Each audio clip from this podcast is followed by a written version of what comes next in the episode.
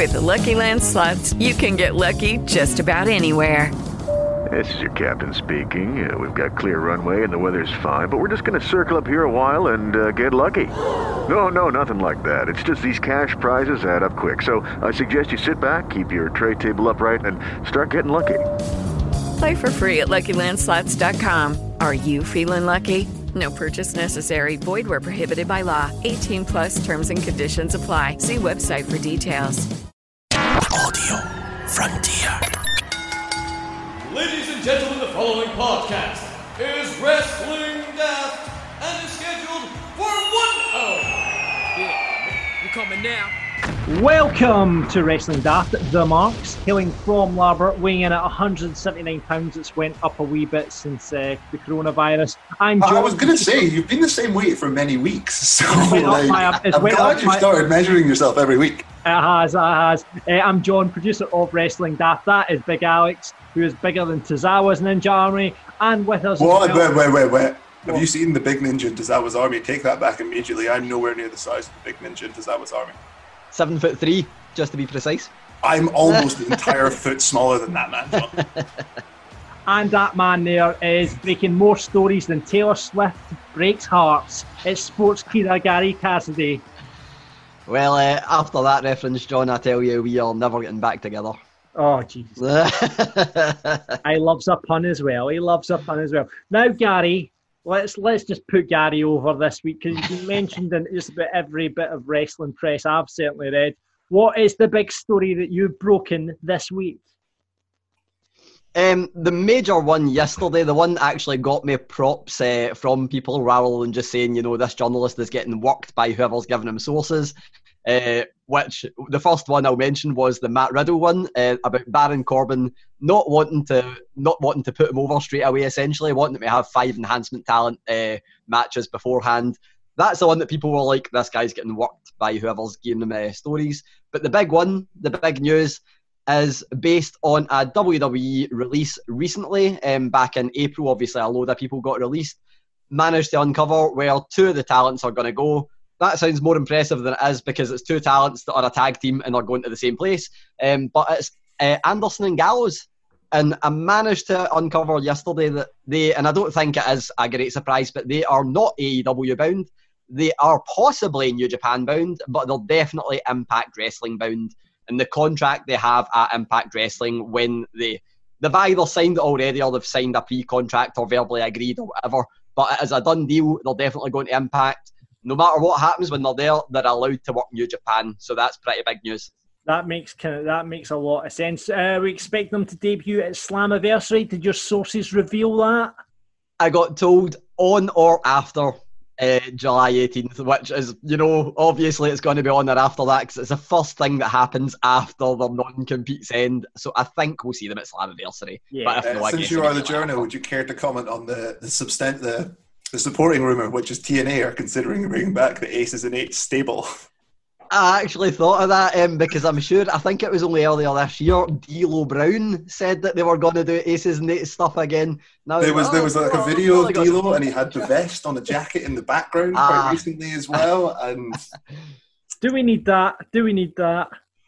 I would like it. I kind of hated the angle when it was going on, but what I really did like was the way that once they did the reveal that they obviously didn't know they were going to do originally, the way they tied everything together in like a little 4-piece YouTube video package. I think it's called The Rise of Bully Ray or something. I'd actually recommend going and watching it. The other big news, and we're sitting here recording this on a Tuesday evening, we were hoping to have big news. There's been news circulating. There's a big announcement from NXT UK. At this point, at 5:45 on Tuesday evening, we do not have that news yet. Gary, there was rumours about it being shut down, but I think you can put that to bed, can't you? So I'm going to stick my neck out on the line here, because I know that this podcast will probably go out after whatever news is broken, and I may look like an absolute jabroni if this does happen. This could be the end of Gary's career. Let's put over Gary and bury him in the same segment. I like this.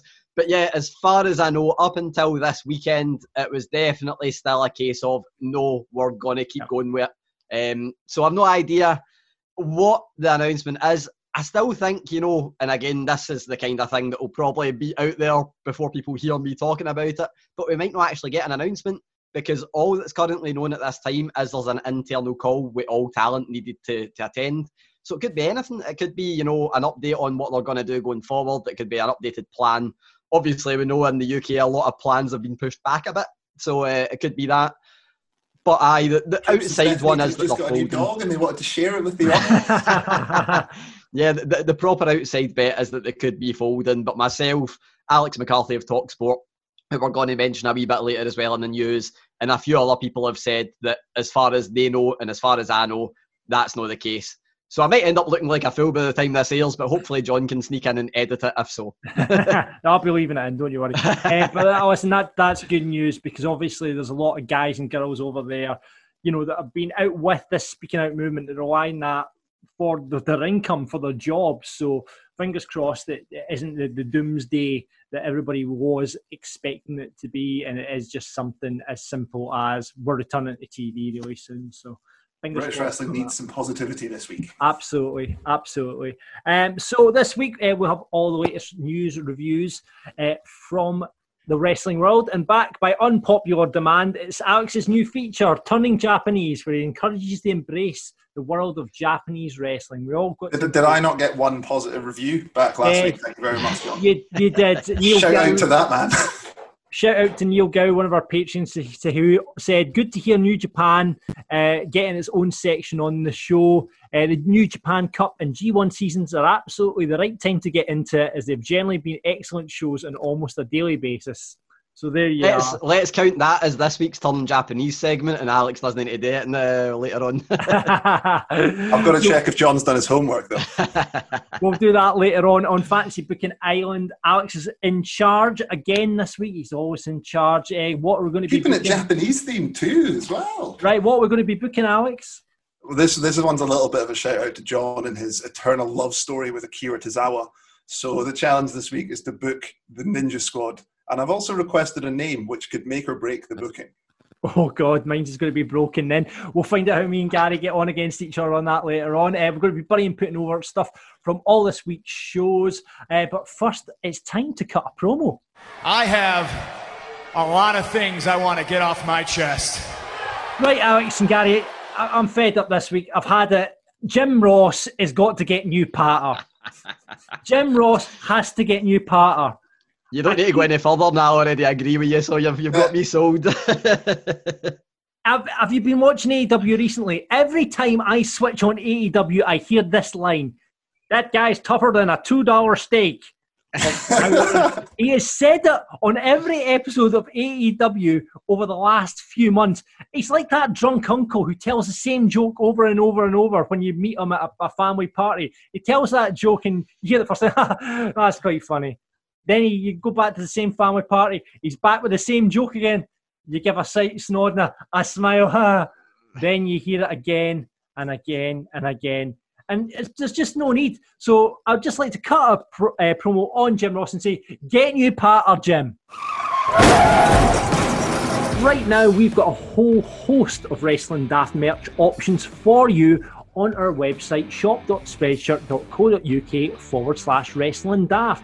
Whole host of stuff up there. You can get lots of t-shirts with lots of designs with catchphrases from the show, such as I'm a Mark, which I am wearing today. If you're watching the YouTube version, you'll see that, and Gary's also wearing that very t-shirt as well in black. You'll get Chips, Cheese and Doner Meat, which Alex is wearing today, which you'll be able to see if you're on the video version of this right now. You also get things up there like Alexa versus Grado, when he said, Alexa, who is Graham Steveley? I'm a wrestler, Tay, Margaret the Elephant, they're all up there. Plus, we've got a loads of other stuff as well. We've got hoodies, bum bags, you name it. We've got trucker caps. So get on board. See, after you said this last week, John, yeah. I went hunting for an item that I really wanted, and I can't really blame you for this. I have to blame Spreadshirt. They didn't have it. So you can obviously buy mugs. I want a Wrestling Daft teapot. A wrestling, right? Okay. They don't do custom teapots. I was very, very disappointed. I will request that from Spreadshirt, and that's the website you need to visit right now: shop.spreadshirt.co.uk/Wrestling Daft. get all that cool stuff up there now. And if you do buy something, send us a pic so we can feature you on the show and put you up in our Hall of Fame. So get on board now, shop.spreadshirt.co.uk/WrestlingDaft, and you can look as cool as all us in our t-shirts.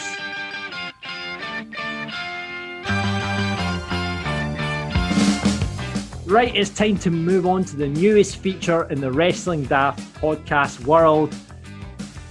It's turning Japanese as Alex tries to convince us all to watch New Japan. What's been happening this week, Alex? Well, welcome back to the dojo, but before we talk about current events, have you boys done your homework? Yep. I rewatched it because I really wanted to rewatch it after you mentioned it, so... I might have not done it. Gary's obviously done it. Sorry, I missed it. This was to watch. We were forced to... No, sorry, I'll rephrase that. We were asked to watch AJ Styles versus Shinsuke Nakamura at Wrestle Kingdom 10. And oh, what a task that was. What a horrible thing to make someone watch, yeah? I know.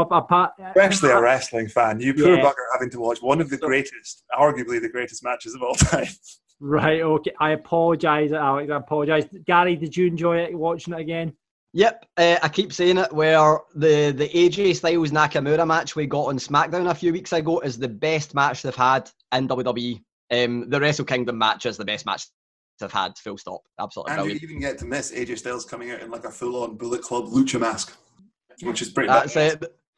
The one thing that I took from it, though, is I couldn't take my eyes off it, you know, because I always think the weirdest thing, if you compare like Japanese wrestling to any other wrestling, is the crowd. So if we're watching stuff for weeks with no crowd, to watching a quiet, like, almost apologetic crowd that just applauds lightly. It was like, that was very strange going back to watch it. Like, it's not been that weird watching the New Japan Cup with no crowd. It's not been that weird. Like, I mean, you miss it like halfway through some of the matches. Like, it's really weird watching an Okada match without the Okada kind of coming around from the crowd and the claps and stuff. But it's not as substantially different as WWE and AEW.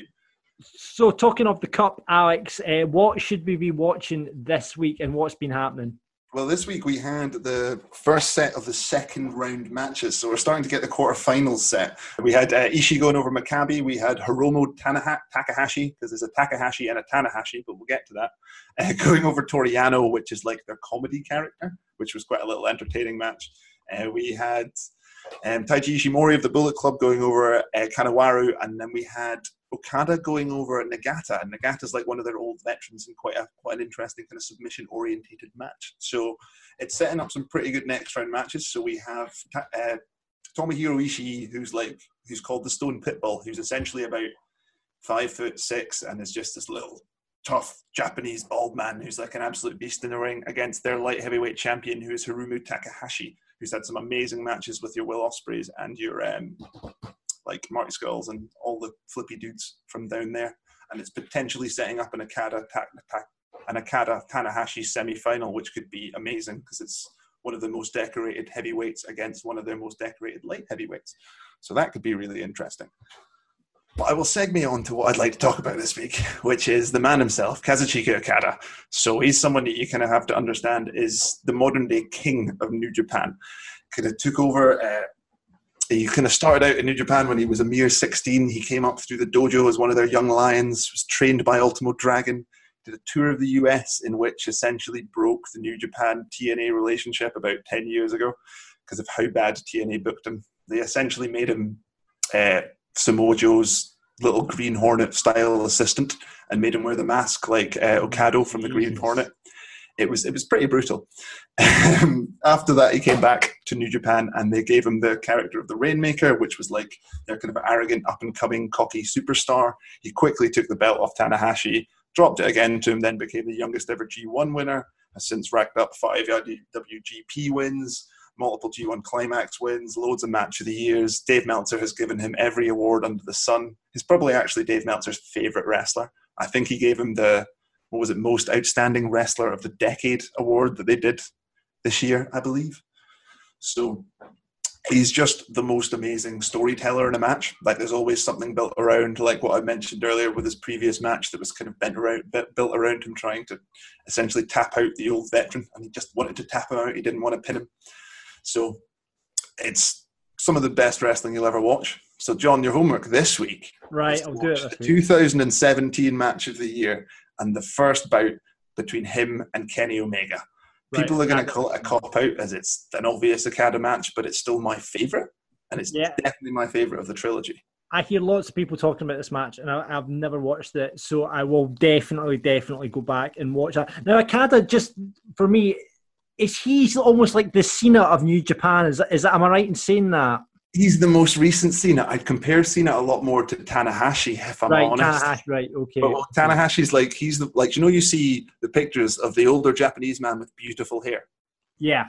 That's Tanahashi. Right. So if Tanahashi used to be, that was a bit more the John Cena. Okada's more of a successful Roman Reigns. Right. If he's what Roman Reigns would be if they'd managed to book him successfully, essentially. Right. Okay. Well, two more reasons to love Okada that I forgot to mention. Right, go. One, he is the greatest luminous jacket ever, and two, he does a spinning pile driver, a spinning tombstone pile driver, John. Not a regular one, a spinning one. Ah, right, okay, I will get all over that.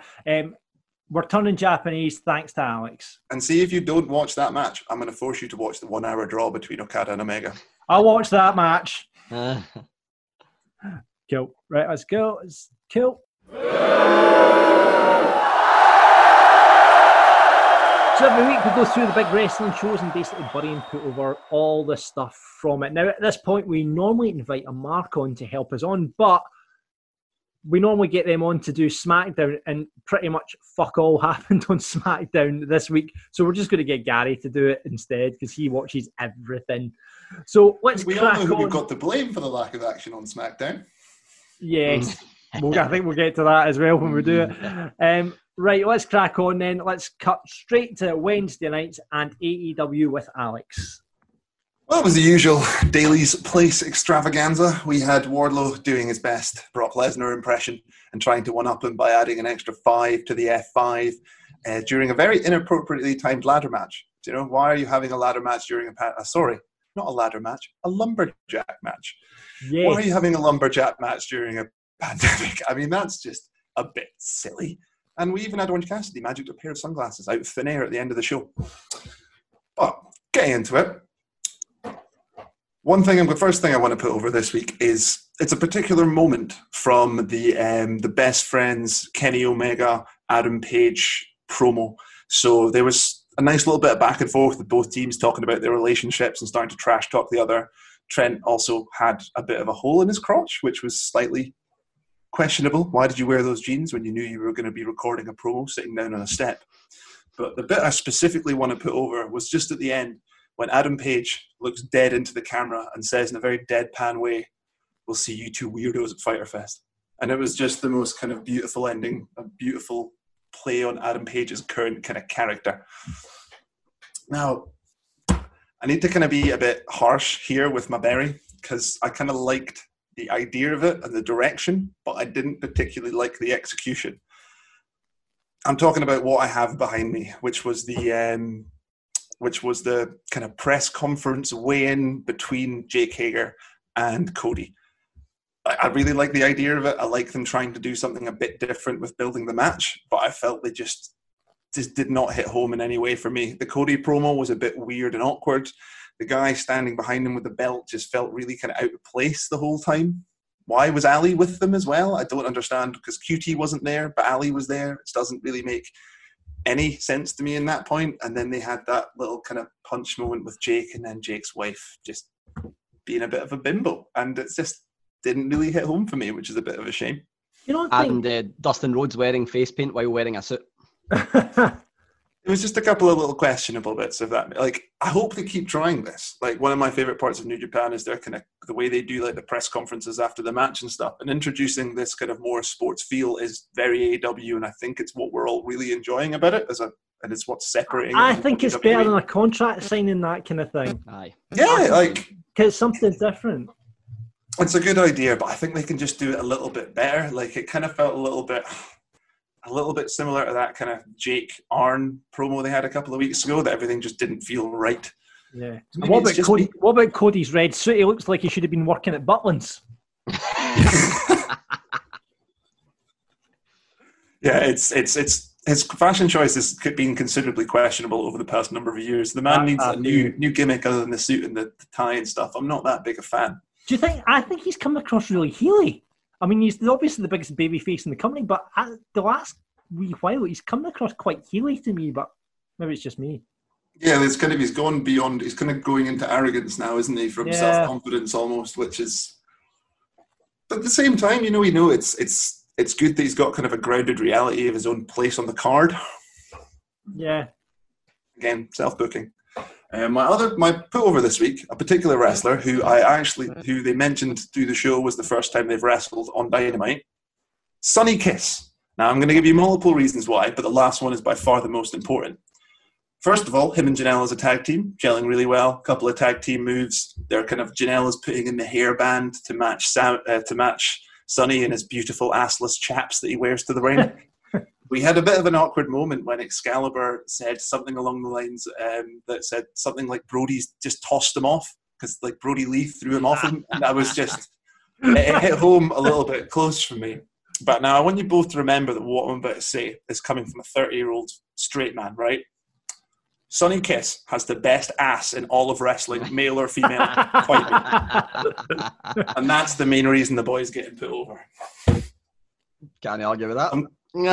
No arguments from here. No arguments. Yeah, I can't think of a better ass. Yeah, it was phenomenal. And I know that maybe this isn't the time to bring this up after Me Too and speaking out, but I hope that I'm being 100% complimentary here and hopefully not weird in any way. But do you know where they need to go with it? They need to have Sonny Kiss versus Billy Gunn.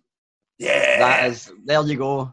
I'm totally up for that. Match. Sorted. I'm totally up for that. And it's like, yeah, it's good the way they're portraying him as like as himself. They're not putting any borderlines in the way. And obviously Brandy's always said from the start, they're trying to be very inclusive. So having a prominent LGBT character, I think's great for the show. Great for they've always got Nyla. They've got Nyla as well. So yeah, Nyla as well. Yeah. Yeah. So. It's really good for wrestling. Is that you done your buddies and pullovers? You got? Yeah, because I was going to stick with Jen Louise this week. I'm sticking with the JLS, man. Sticking with the JLS. I'm impressed. Well, match tonight? It's FTR versus SCU now, because FTR got very close to being put over this week for literally turning up in a truck. But then I discovered that they've named one of their moves the Vegematic, which is just a rung below the Goodnight Express for me, so they don't get a put over for that. And The real reason we all know this was my favourite match of the night was because the Lucha Brothers returned at the end. Yeah. No, it was decent. Well, I noticed that actually NXT beat AEW in the ratings this week quite significantly. It was quite considerable, I heard. Considerable. And I actually, going on to NXT now with me, I didn't think it was a brilliant NXT show, despite what it wasn't nearly as strong as last week's. No, I mean the main event. The main event. The theory between Keith Lee, Johnny Gargano, and Finn Balor was takeover worthy. You know, but the rest of the show around it, I struggled a wee bit this week.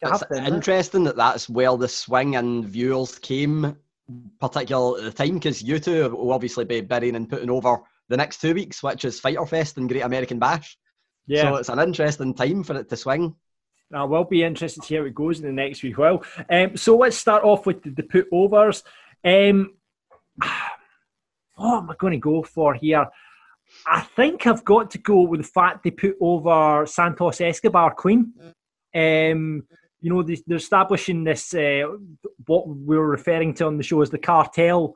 Have they not called themselves the Legacy of El Fantasma? Yeah, the Legacy. It's the Legacy of El Fantasma. But I think it was a really good move to put him over. You know, we obviously had the two on the outside, but they put him over Queen against Jake Atlas, which I thought was a good move on their part because they need to establish it. Atlas got a lot of offence in fairness to him actually, but the fact they put him over Queen, I thought that's a good sign of things going forward, and they should go on as a team to dominate that division, I think. Obviously, do you think this is them preparing for the end of the Undisputed Era? I think potentially that might come, and they might move the UE up into the main roster, and then have those guys run as the kind of main stable. It would be great if Dexter Loomis just somehow kidnaps all of UE, and then they're never seen in NXT again. There's something to do with Dexter Loomis writing them off TV. Well, let's get on to the buddies then on the UE front. I get what they're trying to do with Undisputed Era, and they're trying to show that they've got this comic kind of side of them as well. And I think I buried it slightly last week or the week before. It just, for me, doesn't work. They're making Roddy Strong look really weak with this kind of being scared of Dexter Lumis and running away from him after this whole boot incident and stuff like that. Strong's better than that, and I don't think they should do it. I have to say, Strong doing it is exceptional. It's been quite entertaining, but I think with the way Undisputed Era have been presented, I don't think it's the right move, if you know what I mean. Despite it being really entertaining, I just don't think it should be presented that way. Maybe it's just me. Slight honorary mention as well to the Duke and Duchess of Doom and the use of alliteration. I cut a promo on it a couple of weeks ago, the fact that WWE are just alliterating everything. So now Karrion Kross and Scarlett are the Duke and Duchess of Doom, for fuck's sake. Anyway, another put over. We'll move on. Talking of Karrion Kross, going to put him over. I thought that was the right pairing to make, putting him against Bronson Reed. Two massive guys, you know, they weren't just putting him against enhancement talent, they put him against a guy who looks almost bigger than Karrion Kross. And Bronson Reed, I think, will go on to be one of the mainstays in that division. He's the next kind of Keith Lee upcoming guy. I think he'll do really, really well. It's difficult to compare any big man to Keith Lee, though. It is difficult. Like the way Keith Lee moves, it's a very, very special type of big man. Absolutely, but I thought it was a smart move putting him up against Karrion Kross and making Karrion Kross again look like a beast. And I think it's going to be a hot shot up to the main roster rather than, you know, having him hanging about in NXT, because they, you know, that's money. He's just money. That intro, the way he works the ring, Scarlett, that's just money. And, you know, when WWE are in a place where they're devoid of maybe heels, the likes of Brock Lesnar, main shooting him up to the main roster and having him run as a main heel, I think is a no-brainer to me. But main event, it has to be match of the night as well. I think that was a takeover level match that they gave away for free on telly. So yeah, Keith Lee, Gargano, Balor, good to see. And obviously Keith Lee won and is going on to I would say that this is the turning point and Keith Lee will unify the championships. Unless there's some sort of mad interference or something like that, I think it's going to be Keith Lee holding both the belts. How do you feel about the actual unification? Do you feel they're just kind of doing something for ratings? Because it feels like this has just come out of nowhere, really. I don't know. I mean, I've got a feeling they will unify the belts, but then how they proceed with getting them dropped. They might drop the North American title now they have the Cruiserweight Championship. They may be feeling that they don't have enough time to have it on the show anymore, and this is a good way to write it off, because it's really difficult to squeeze in your main event, your mid-card, your Cruiserweight, and your tag, and you're like in a 2-hour show, and you're also trying to show developmental talent. It's too much for one show. Potentially, yeah, that's a good shout, Alex. Right, let's move on to SmackDown then, and Gary's going to be very quick with this because there wasn't much going on with it. Incredibly quick, but sadly, SmackDown, I'm not doing the GLS, Raw, I'm doing the GLS. SmackDown, though, everything is super quick because 3 of the 4 points are for the same segment. Right. So, firstly, I'm putting over The Undertaker. I don't think you need to say any more on that. They done quite a good job in terms of the fact that they didn't have anything really in the way of content just because of everything that's happened. So we did essentially get an Undertaker tribute show. But, you know, we just got to watch highlights of the Undertaker's career. We got to see the Boneyard match. We got to see a load of legends talking about him like we've seen in The Last Ride. It was brilliant, and it just reinforced how brilliant The Undertaker is. And I think the ratings also reflected that, which is weird considering it was a highlight show. But I'm burying WWE Superstars thanking Undertaker. I absolutely hated the start of the show where they had everybody on the stage chanting "Thank you, Taker." Oh, corny, God. Rubbish, horrific. And for me, I think devalues when they actually do use the segments where they have superstars on the stage addressing something like a death. So for me, I just absolutely hated that one thing. My other berry is joint to that because the fact we had to have every superstar on the stage at that point, they were socially distancing, but they had every superstar on the stage at that point, and then it seemed like every superstar that was on the stage at that one point was in every single segment. They had like, what was it, a 6-man or 8-man tag team match. They then had like a fatal 4-way. It seemed, and then they had a lumberjack match. It was like you're just having as many people around the ring or in the ring as you can, which is a bad message to send at this time. So yeah. I absolutely hated that. You know, Alex mentioned the lumberjack match. Exact same thing for me. I just watched it and I went, how tone deaf is this? It's just no good. Especially there's so many. Like, I wouldn't even say that either of the lumberjack matches used the stipulation particularly well. Definitely didn't they? It was completely pointless. The only reason for the one that they had on SmackDown was to have Baron Corbin take a few finishers, which is my final put over.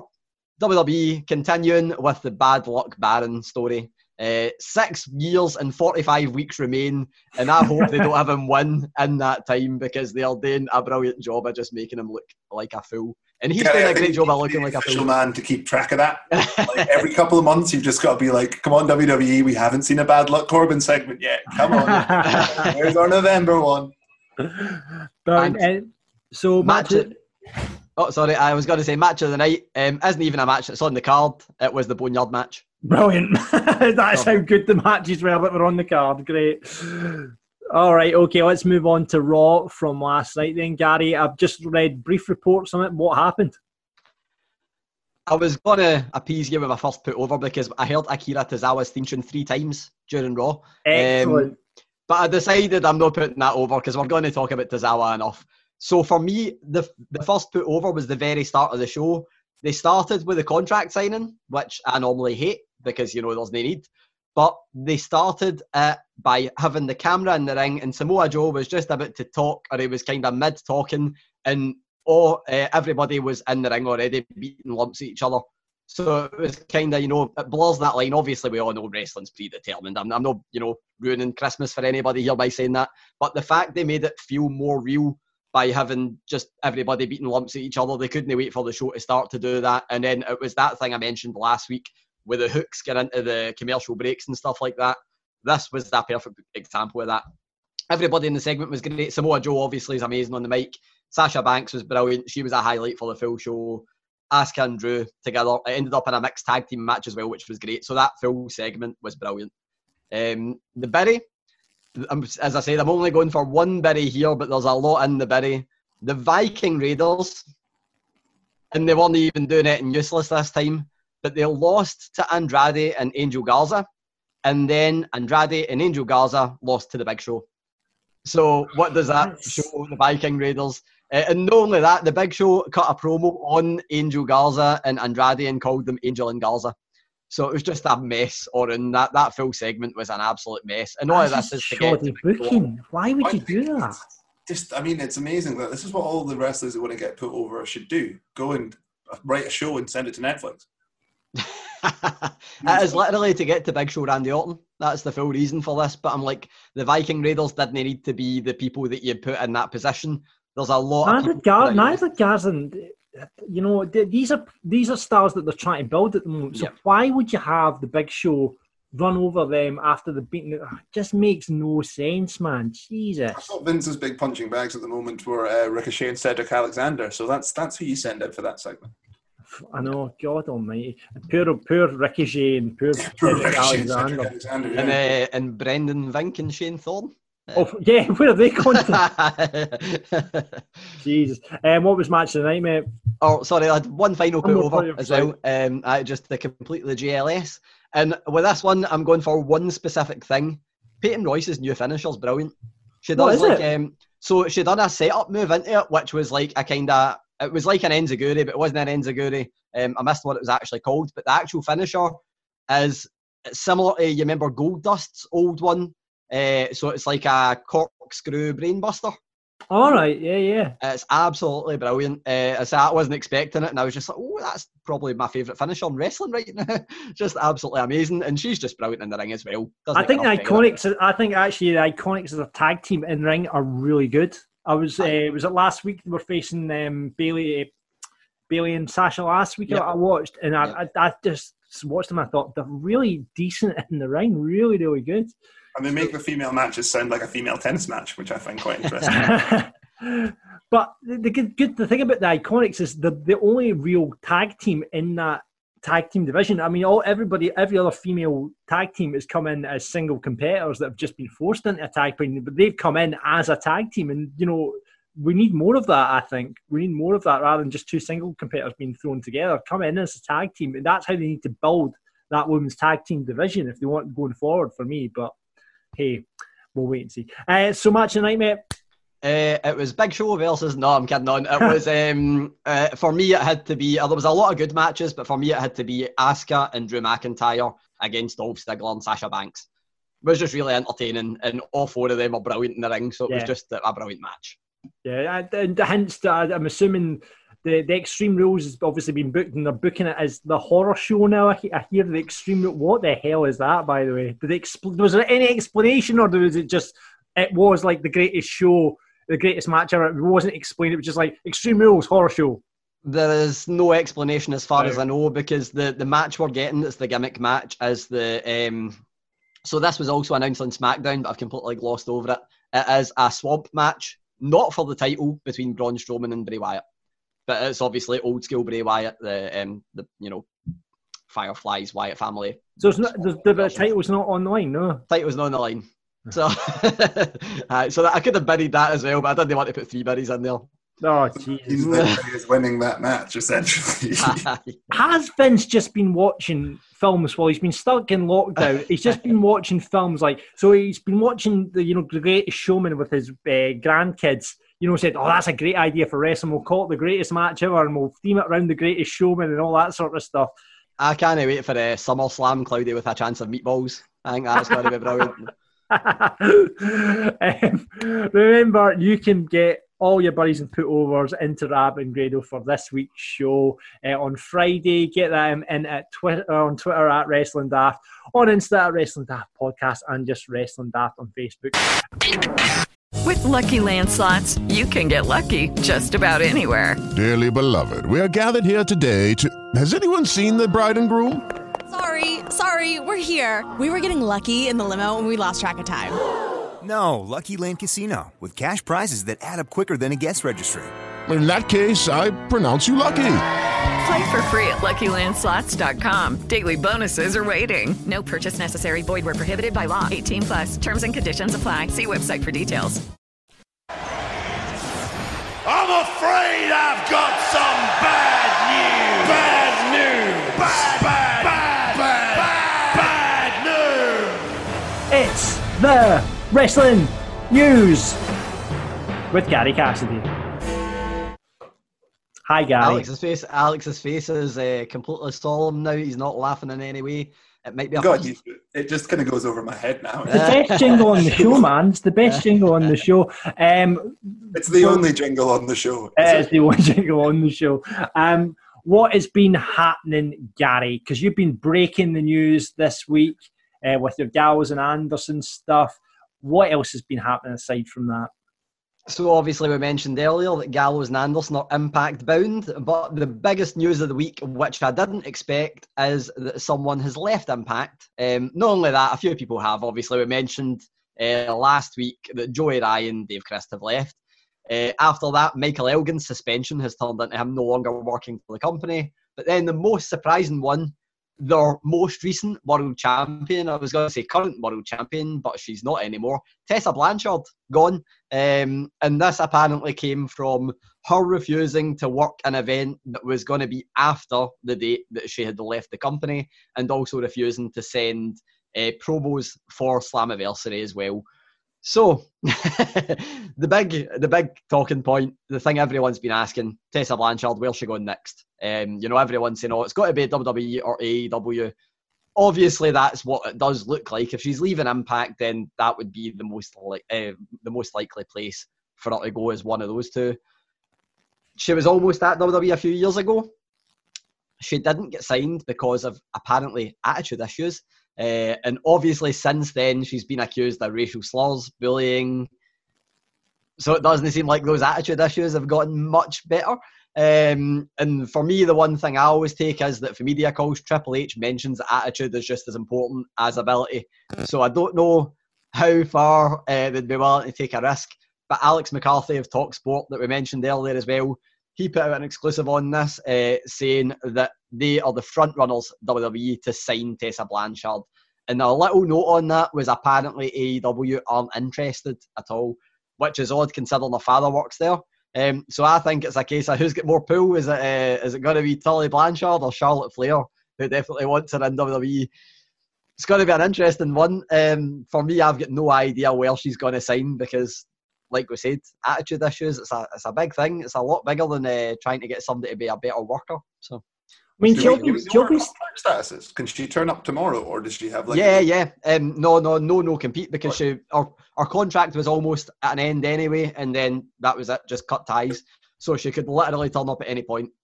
So Fyter Fest and Great American Bash look good, don't they? I mean, you think with the baggage that she certainly. I mean, from all accounts, she seems a bit of a dick. To use a phrase, she seems a bit of a dick. That's the quote of the episode, guys. Producer Mac. Tessa Blanchard's a dick. Yeah, no, she does. I mean, if AEW are saying they don't want her and Tully Blanchard works there, that kind of says something for you. But I guess, I mean, I can't see her appearing on NXT. She's surely going to be put onto the main roster because they're already, obviously, Mercedes Martinez is coming up through NXT and they're promoting her at the moment. So do you think they would just stick her on straight into the main roster? Maybe because Charlotte's out injured. There's also one thing I should add. While theoretically she can turn up anywhere tomorrow, she's in Mexico. So that's a bit of a sticking point for her actually turning up anywhere. But theoretically, you're suggesting that travel to the US is difficult right now, guys. That's a bold statement from a journalist. Well, I would think maybe the Charlotte Flair thing is, it might force the hand of WWE to just take a risk, but they've got a lot of other talent there. Yeah. They've got this woman they were building called Shayna Baszler, who we haven't seen since, I don't even remember. Bianca Belair, yep. They've got a real rich depth of female talent on that roster. I mean, I don't know why they would bother. I don't know why they would bother with the hassle that it's clearly going to cause. But maybe maybe she's changed. Maybe she's a nice person now. Moving on. So WWE have cancelled lots of plans to run shows with fans, funnily enough. Yeah, there's a bit of an odd update to this as well that's happened literally right before we came on air. So WWE were apparently planning on running shows with fans late July, so much so that they had a venue booked and dates in place. Apparently Vince wanted them to run a live indoor show with fans at the 8,000 seat RP Funding Centre in Lakeland, Florida. So obviously not a million miles away from where they are right now. And that was meant to be scheduled for July 24th and 27th. So I mean, a month away, but a month isn't exactly a long time when you think of where we are right now. We're having no fans in the building. But Dave Meltzer, again, favourite journalist, reported that the plans were cancelled because of the ongoing coronavirus pandemic. Doesn't it take any kind of massive stretch of the imagination to know that would be the reason for it. But they'll continue to hold their tapings, obviously, at the Performance Centre on Full Sail. And the update on this today is apparently a new show has been announced for Cleveland, Ohio in September. Really? Don't know if that's something that they'd already planned on announcing it, and maybe it's just not been cancelled before now, but that would be really weird. So I think they're maybe hoping for the best for September, which is obviously only a couple of weeks away from when they're still scheduled to come to the UK. It's meant to be the start of October for them coming to the UK. So, we'll see. Still 3 months to go, but I wouldn't hold my breath. So, SummerSlam doesn't look like it's going to be in front of an audience, that's for sure, does it? Yeah, well, if you think of that, it's only a month away from where this Ohio thing is, because SummerSlam's August, I believe, middle of August. So. Yeah. I can get a bookie to take a bet. I would put money on the fact that SummerSlam is not going to be in front of a live audience. Yeah. Absolutely. And last week, more coronavirus chat with more people getting it in WWE. So we just mentioned there that shows have been cancelled because of coronavirus. Obviously, we mentioned last week the tapings kept getting cancelled, which SmackDown ended up having to be recorded on the day. And obviously, they had a set amount of people there. A load of stories came out, and then there's now a reason why the stories have stopped coming out. So On one day last week, the end of last week, we had Renee Young say that she had coronavirus, which, you know, Tony Khan put out a statement on John Moxley saying that John Moxley had been told to stay at home in Las Vegas, told to self-isolate and test, you know, and then do whatever after he'd been tested.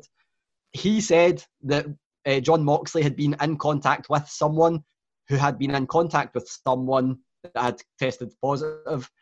After that, we didn't find out anything about anyone on screen in an in-ring capacity. So it was Renee Young, Jamie Noble, Adam Pearce and Kayla Braxton.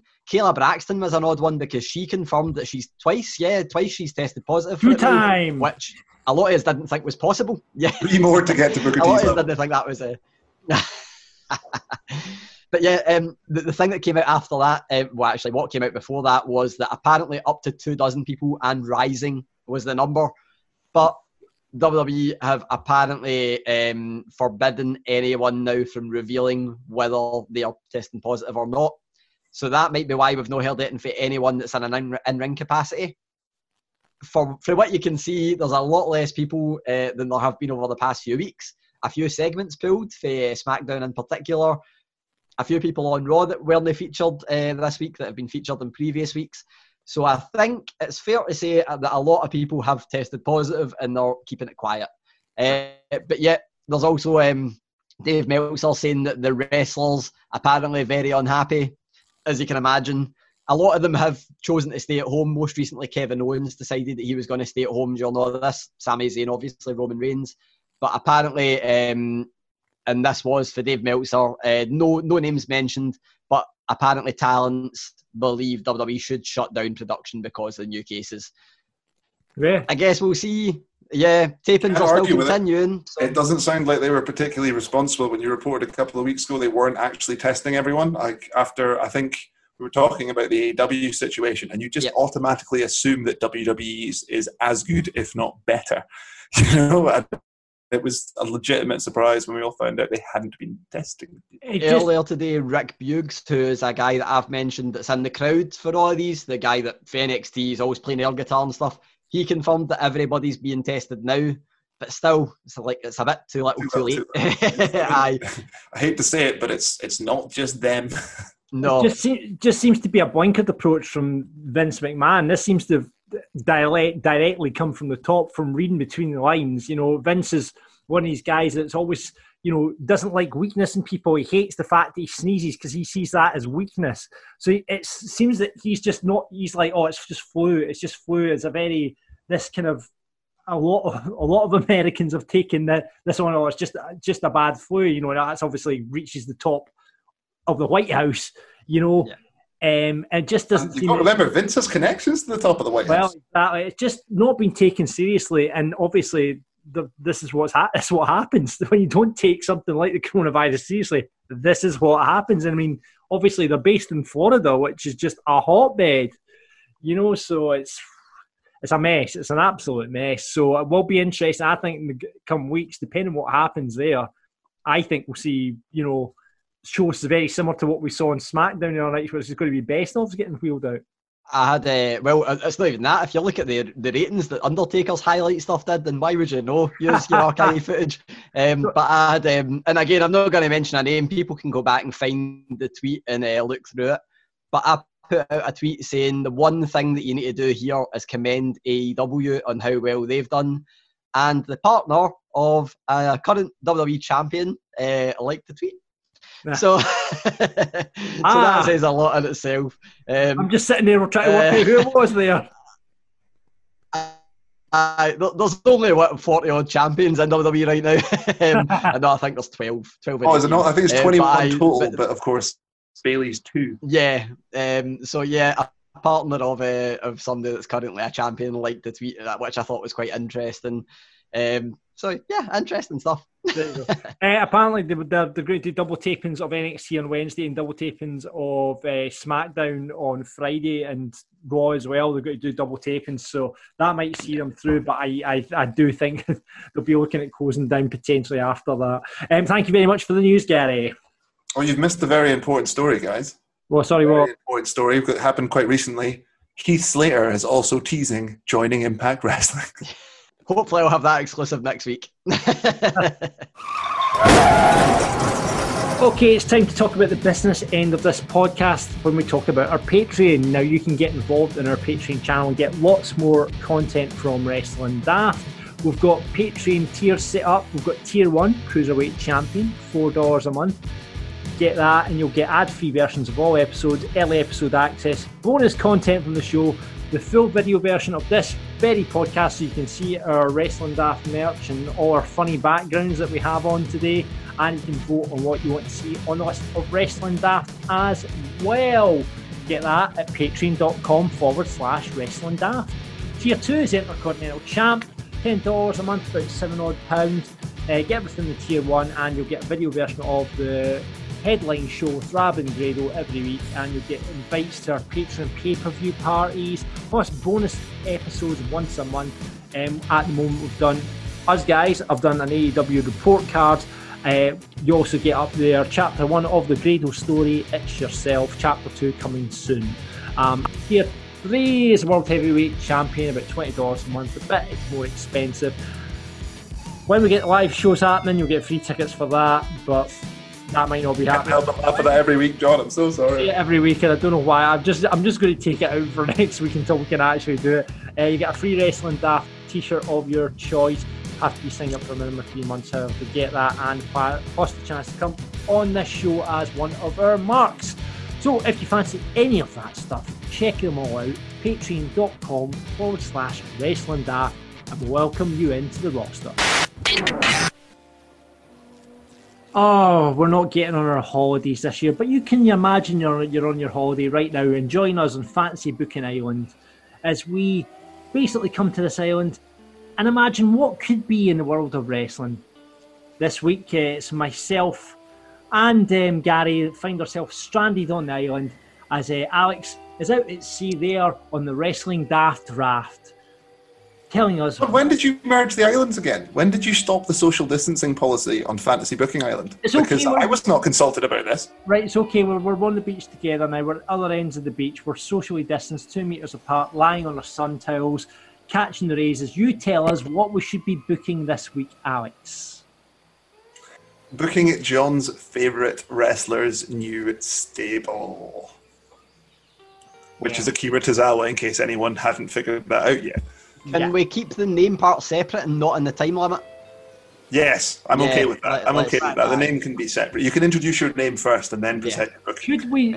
Here's a concept. Should we do our bookings and then once we've both done our bookings, reveal our names?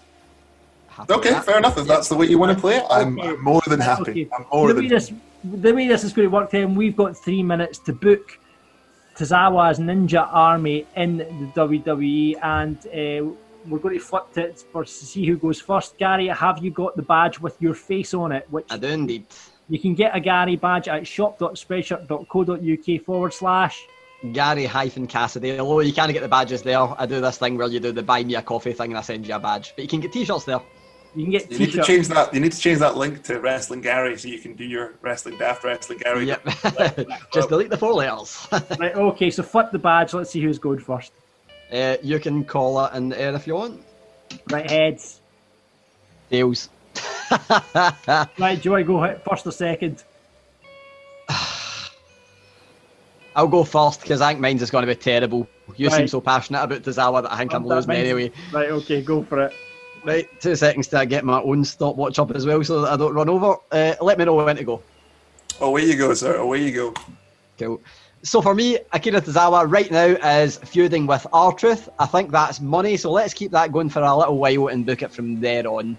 So we keep the rivalry going. The small ninjas, as they have been, keep getting beaten up. They're just getting absolutely jobbed out left, right and centre, while the big ninja is standing there doing enough to detract and let Tozawa keep the belt. The big ninja, though, gets distracted 1 week and Tozawa gets pinned for the title by R-Truth. So they fire the small ninjas. We never find out their identities. We have a match with Akira and the big ninja against the two small ninjas. They get written off TV forever. We've then got Tozawa and the giant ninja just running roughshod over the roster. Not the main event scene, but everything under that. We've got, Tozawa being the kind of sneaky heel and the giant ninja being the guy that carries him through everything. Meanwhile, Apollo and Lashley are feuding. Lashley wins the US Championship. You can see where I'm going with this already. Thanks to MVP. Tozawa enters a gauntlet match to win a number one contendership for the US title. Of course he does, with the help of the giant ninja. So they're kind of heelish, but people really like Tozawa. So they're kind of borderline. They're not quite faces, they're not quite heels. And, you know, we've got the number one contender. We then have Lashley versus Tozawa with MVP and the giant ninja ringside. This, of course, doesn't end in a clean victory. Lana comes out and Lana tries to hit on the giant ninja to cost Lashley the match. Doesn't happen. Obviously, you know, a load of shenanigans happen. And Lashley ends up revealing that there's a faction. They come out and do a beatdown on Tozawa. It's MVP's faction of Lashley and Apollo Crews, who has turned heel, and Shelton Benjamin. So they all beat down Tozawa. Ends up that the referee gets up. He's been knocked out in this process, I should have mentioned. Lashley gets the pin, but Tozawa, his feet were on the ropes. So we're getting a rematch. Rematch is made, but it has to overcome all obstacles. It is our favourite match, a lumberjack match. They're socially distancing, but the only man that is acquainted with Tozawa in this match is the giant ninja. The rest are all, you know, MVP's cronies and MVP. Halfway through, when it looks like Tozawa is not going to get the win, the small ninjas return. Eagle-eyed people might notice they look a bit different, but the small ninjas return. They help Tozawa even up the odds. And Tozawa pins Bobby Lashley clean, becomes the new US champion, to stand in the ring with Tozawa, the giant ninja, and the two small ninjas who unmask, and it's Ricochet and Cedric Alexander. Hey! Oh, that's good. I like that. You used a lot of untouched talent. I like that. You pulled in the MVP stable, and you even managed to get Ricochet and Cedric Alexander back on a card. Just wait until I ruin it when I say my name after John's done this. Right? No, I've got. I think you've got this one because mine's is dead easy. Okay, Alex. I did see at the start, the minute he mentioned R-Truth, that your face just kind of like broke a little bit. So I'm expecting a full R-Truth version from you. Start the cork, Alex. Right, so as Gary says, Tozawa versus R-Truth is money. Now, you would think, me being a big Tozawa fan, I would be booking him to the world title here, but oh no, that's not going to happen. We're going to keep him in the 24/7 challenge because I think we've got a lot of entertaining stuff to do there.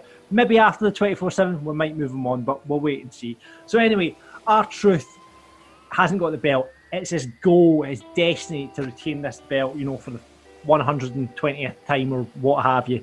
So Tozawa's got the belt, but any time R-Truth gets near him, he can't, because the ninjas just come out of everywhere to stop R-Truth pinning him. So R-Truth's doing the whole thing of, you know, dressing up as referees, just being the cameraman, trying to sneak into Tozawa's ninja lair to try and pin him.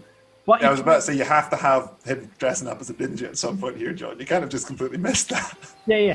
So he's basically, he's trying to do all these ways to get the 24/7 title back. He just can't. He can't. So basically we then cut to, if you can't beat them, join them. We cut to scenes in Japan of R-Truth training to be a ninja.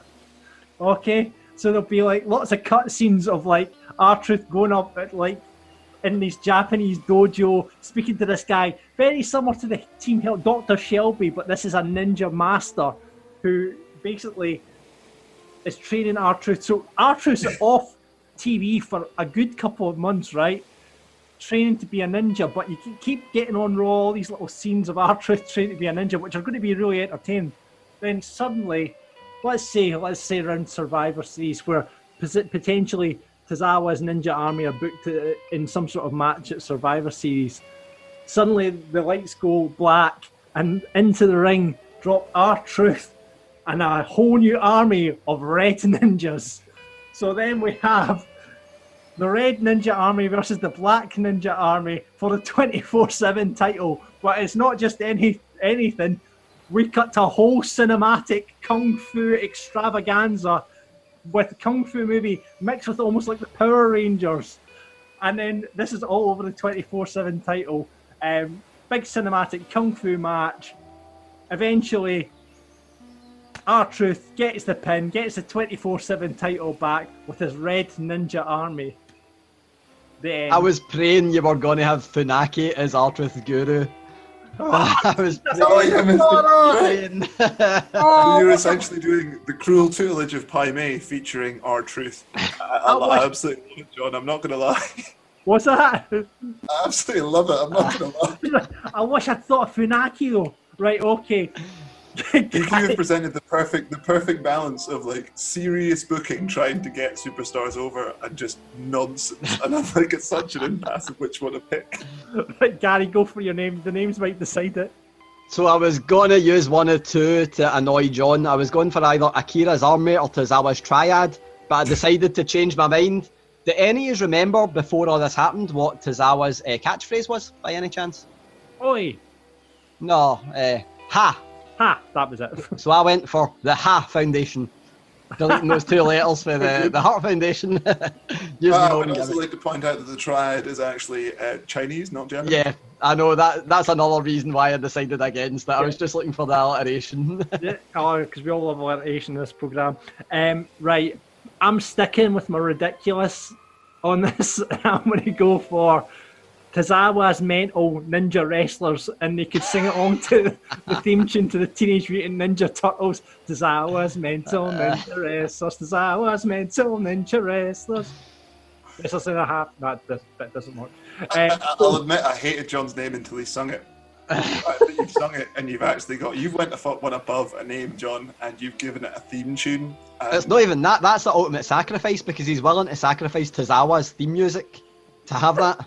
Exactly, and I can't look past the segments of R-Truth's trip to Japan. I just can't look past it. I'm sorry, Gary, but we have to give John, for his greatest week of booking ever, the victory. It's 100 times yes on that one, John. 100 times yes. I'll take it. I feel like I was in a handicap match against John and Akira Tozawa anyway, so I'll happily take that. I'm afraid, Gary, you were so ahead until he mentioned R-Truth takes his trip to Japan, and then I was like...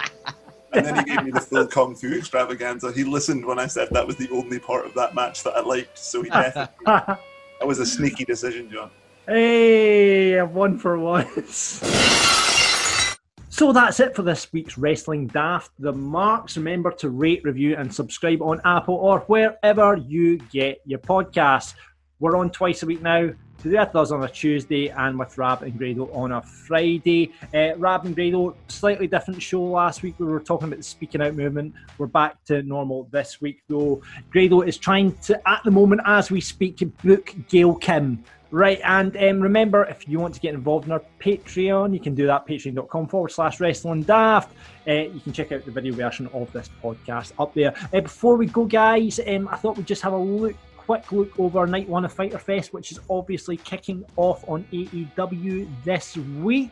Looking down the card, and Alex, coming to you, we've got Private Party versus Santana and Ortiz, and Private Party got Matt Hardy on their side. Yeah, they've been doing the Private Party kind of like young Hardy Boys kind of angle, so Matt keeps appearing as the young Hardy with them. I think we need to give it to Santana and Ortiz, as those guys haven't had a win as a tag team in a while. They booked Santana quite strong this week, but thinking back to, I can't remember the last time the two of them had a tag team win. And I think Private Party are in the same kind of boat though, aren't they? I think they've had a bit more exposure with the Matt Hardy stuff. I mean, there's then the secondary argument that they've been more exposed, so maybe they take the win. Yeah. No. Also on the card, Jurassic Express versus MJF and Wardlow. Gary, what's your take on this one? Can't wait to see MJF and Jungle Boy in the ring again for a start. I think that is going to be absolutely amazing. But for me, I think they need to keep building MJF. I know it's easy to give the faces a win, but I can't wait to see MJF and Jungle Boy. It just seems to be the nothing for MJF and Jungle Boy at the moment in terms of getting them into the TNT picture or even the big championship picture. They may be building the TNT belt around Cody for a little bit to then drop it maybe to MJF, because they can't just jump straight back into the Cody MJF feud. Yeah. Or maybe Cody turns heel and it's Jungle Boy. I think maybe it's probably the case of Cody should maybe just defend it against people that are never going to win, that shouldn't win for a while, and then MJF is the guy that wins it first time. Hopefully. Yeah. Women singles match for the championship at Shida versus Penelope Ford. Keeping the belt on Shida, aren't they? I have to keep this. I think it's early to drop it. Ford's actually looked really good. Yeah, I was going to say that. I think she's looked really, really good. I think Shida keeps the belt until Britt Baker comes back. I think that's the way to go. Then we've got the TNT Championship. It's Cody versus Jake Hager. I could see them putting it on Jake, but I don't think they'll drop Cody. Will drop it this early. They might extend this out a little bit. I think maybe something ropey will happen. It might not be a clean finish. And also hard one call. Or Anna Anders. Is it maybe another turn in the push towards Cody in a heel way? Who knows? Maybe you could have Arn cheating for him without him agreeing to it or something like that. I think there's going to be something here. This isn't going to be a clean finish. I predict Cody keeping it, but I think we should have Dustin Rhodes in Cody's corner, and then Sean Spears come out and start a rivalry with Dustin Rhodes. That's a match we need to see more of. Yeah, Sean Spears hasn't been seen for a wee while after the whole Tully Blanchard giving him the glove thing.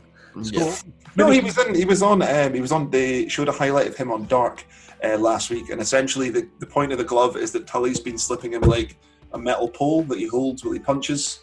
Right. That was the logic behind that. They did explain that. Okay, I thought he was just going to have this super glove that makes him an amazing wrestler, and he'd go on to win. No, he's just hiding a weapon. All right, okay, good. And finally, Omega and Hangman Page versus the Best Friends, Chuck Taylor and Trent. Sticking with the booking of the Best Friends, clean sweep. Do you think Best Friends are going to win? I think Best Friends is going to win, and Cassidy's going to be Jericho, and I'm standing by that. I said it last week, and I'm standing by it this week. I'm less convinced on Cassidy Jericho after how last week went now, but for me, I think the classic game of Cassidy was standing at the end, so Cassidy. Yeah, I'm indeed. But I do think definitely Best Friends are winning, and I think we might see the heel turn happen here. Who's turning heel though, Omega or Hangman? Definitely Omega. Hangman's now become like. He was going heel, and now he's just kind of deadpanned off into this kind of new, kind of just no nonsense, I don't really give a shit cowboy character. He's too likable, and I think Omega is, and I don't like saying this about Kenny Omega, but I think Omega in AEW is a bit stale in terms of the character, and I don't like saying that about Kenny Omega, but I think they need to do something with him to just change stuff. And I think they've kind of ran the course with the Elite after they've done, well, the Elite in AEW anyway, after they've done the Inner Circle thing, there's not another big faction to do that with. Yeah, break them up, move on.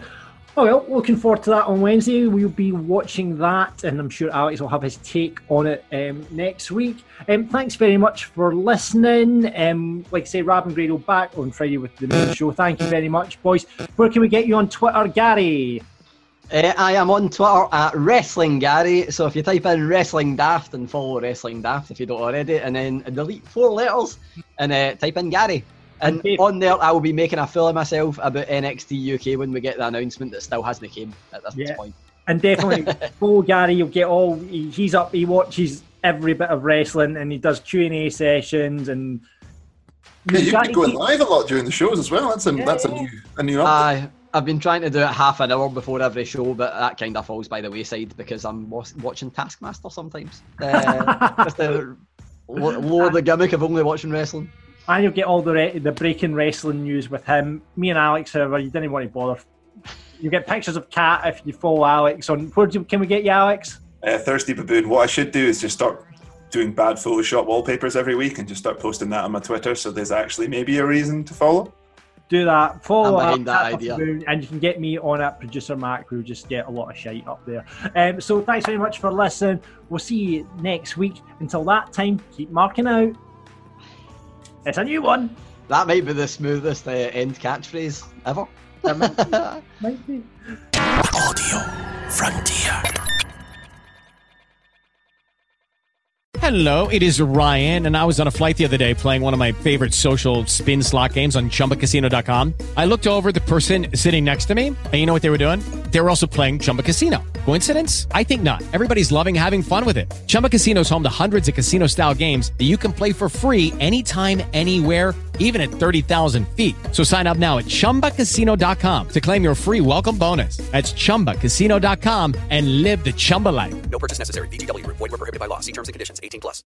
Join us today during the Jeep Celebration event. Right now, get 20% below MSRP for an average of $15,178 under MSRP on the purchase of a 2023 Jeep Grand Cherokee Overland 4xE or Summit 4xE. Not compatible with lease offers or with any other consumer incentive offers. $15,178 average based on 20% below average MSRP from all 2023 Grand Cherokee Overland 4xE and Summit 4xE models in dealer stock. Residency restrictions apply. Take retail delivery from dealer stock by 4/1. Jeep is a registered trademark.